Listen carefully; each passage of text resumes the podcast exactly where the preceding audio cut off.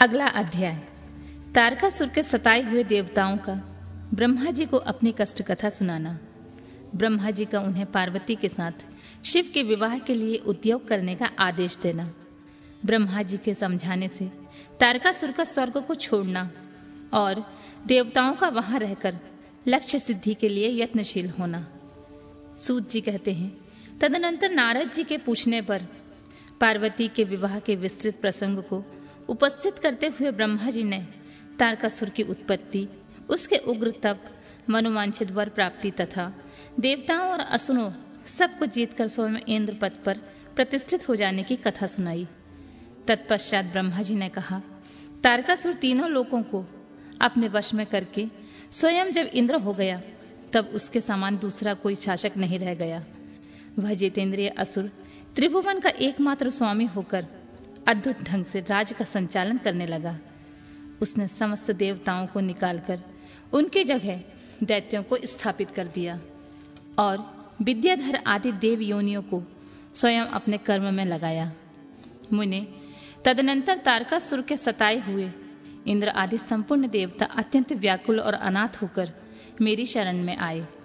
उन सबने मुझ प्रजापति को प्रणाम करके बड़ी भक्ति के साथ मेरा स्तवन किया और अपने दारुण दुख की बातें बताकर कहा, प्रभु, आप ही हमारी गति हैं। आप ही हमें कर्तव्य का उपदेश देने वाले हैं और आप ही हमारी धाता और उद्धारक हैं।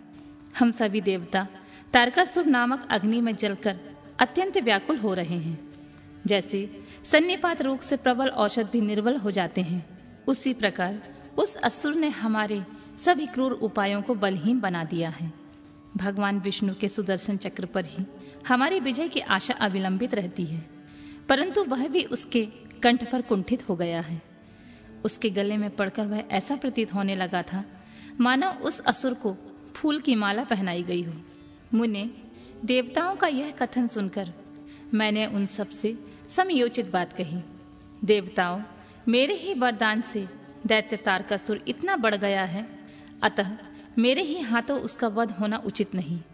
जो जिससे पलकर बड़ा हो, उसी के द्वारा वध होना योग्य कार्य नहीं है। विष के वृक्ष को यदि स्वयं सींचकर बड़ा किया गया हो तो उसे स्वयं काटना अनुचित माना गया है। तुम लोगों का सारा कार्य करने की योग्य भगवान शंकर हैं। किंतु वे तुम्हारे कहने पर भी स्वयं उस असुर का सामना नहीं कर सकते हैं। तारक, दैत्य स्वयं अपने पाप से नष्ट होगा। मैं जैसा उपदेश करता हूँ, तुम वैसा कार्य करो। मेरे वर के प्रभाव से न मैं तारकासुर का वध कर सकता हूँ, न भगवान विष्णु कर सकते हैं, और न भगवान शंकर ही उसका वध कर सकते हैं। दूसरा कोई वीर पुरुष अथवा सारे देवता मिलकर उसे भी नहीं मार सकते। यह मैं सत्य कहता हूँ। देवताओं, यदि शिव जी के वीर से कोई पुत्र उत्पन्न हो तो वही तारक दैत्य का वध कर सकता है। दूसरा नहीं। सुरश्रेष्ठ गण, इसके लिए जो उपाय मैं बताता हूँ, उसे करो। महादेव जी की कृपा से वह उपाय अवश्य सिद्ध होगा। पूर्व काल में जिस दक्ष कन्या सती ने दक्ष के यज्ञ में अपने शरीर का त्याग कर दिया था, वही इस समय हिमालय पत्नी मेनका के गर्भ से उत्पन्न हुई है। यह बात भी तुम्हें विदित ही है। महादेव जी उस कन्या का पारिग्रहण अवश्य करेंगे। तथापि देवताओं, तुम स्वयं ही इसके लिए प्रयत्न करो। तुम अपने यत्न से ऐसा उद्योग करो, जिससे मैना कुमारी पार्वती में भगवान शंकर अपने वीरे का आधान कर सके। भगवान शंकर ऊर्ध्वरेता है। उनका वीर्य ऊपर की ओर उठा हुआ है। उनके वीर्य को प्रस्खलित करने में ही केवल पार्वती ही समर्थ है। दूसरी कोई अवला अपनी शक्ति से ऐसा नहीं कर सकती। गिरिराज की पुत्री, वे पार्वती इस समय युवावस्था में प्रवेश कर चुकी हैं और हिमालय पर तपस्या में लगे हुए महादेव जी की प्रतिदिन सेवा करती हैं। अपने पिता हिमवान के कहने से, काली शिवा अपनी दो सखियों के साथ ध्यान परायण परमेश्वर शिव की साग्रह सेवा करती हैं।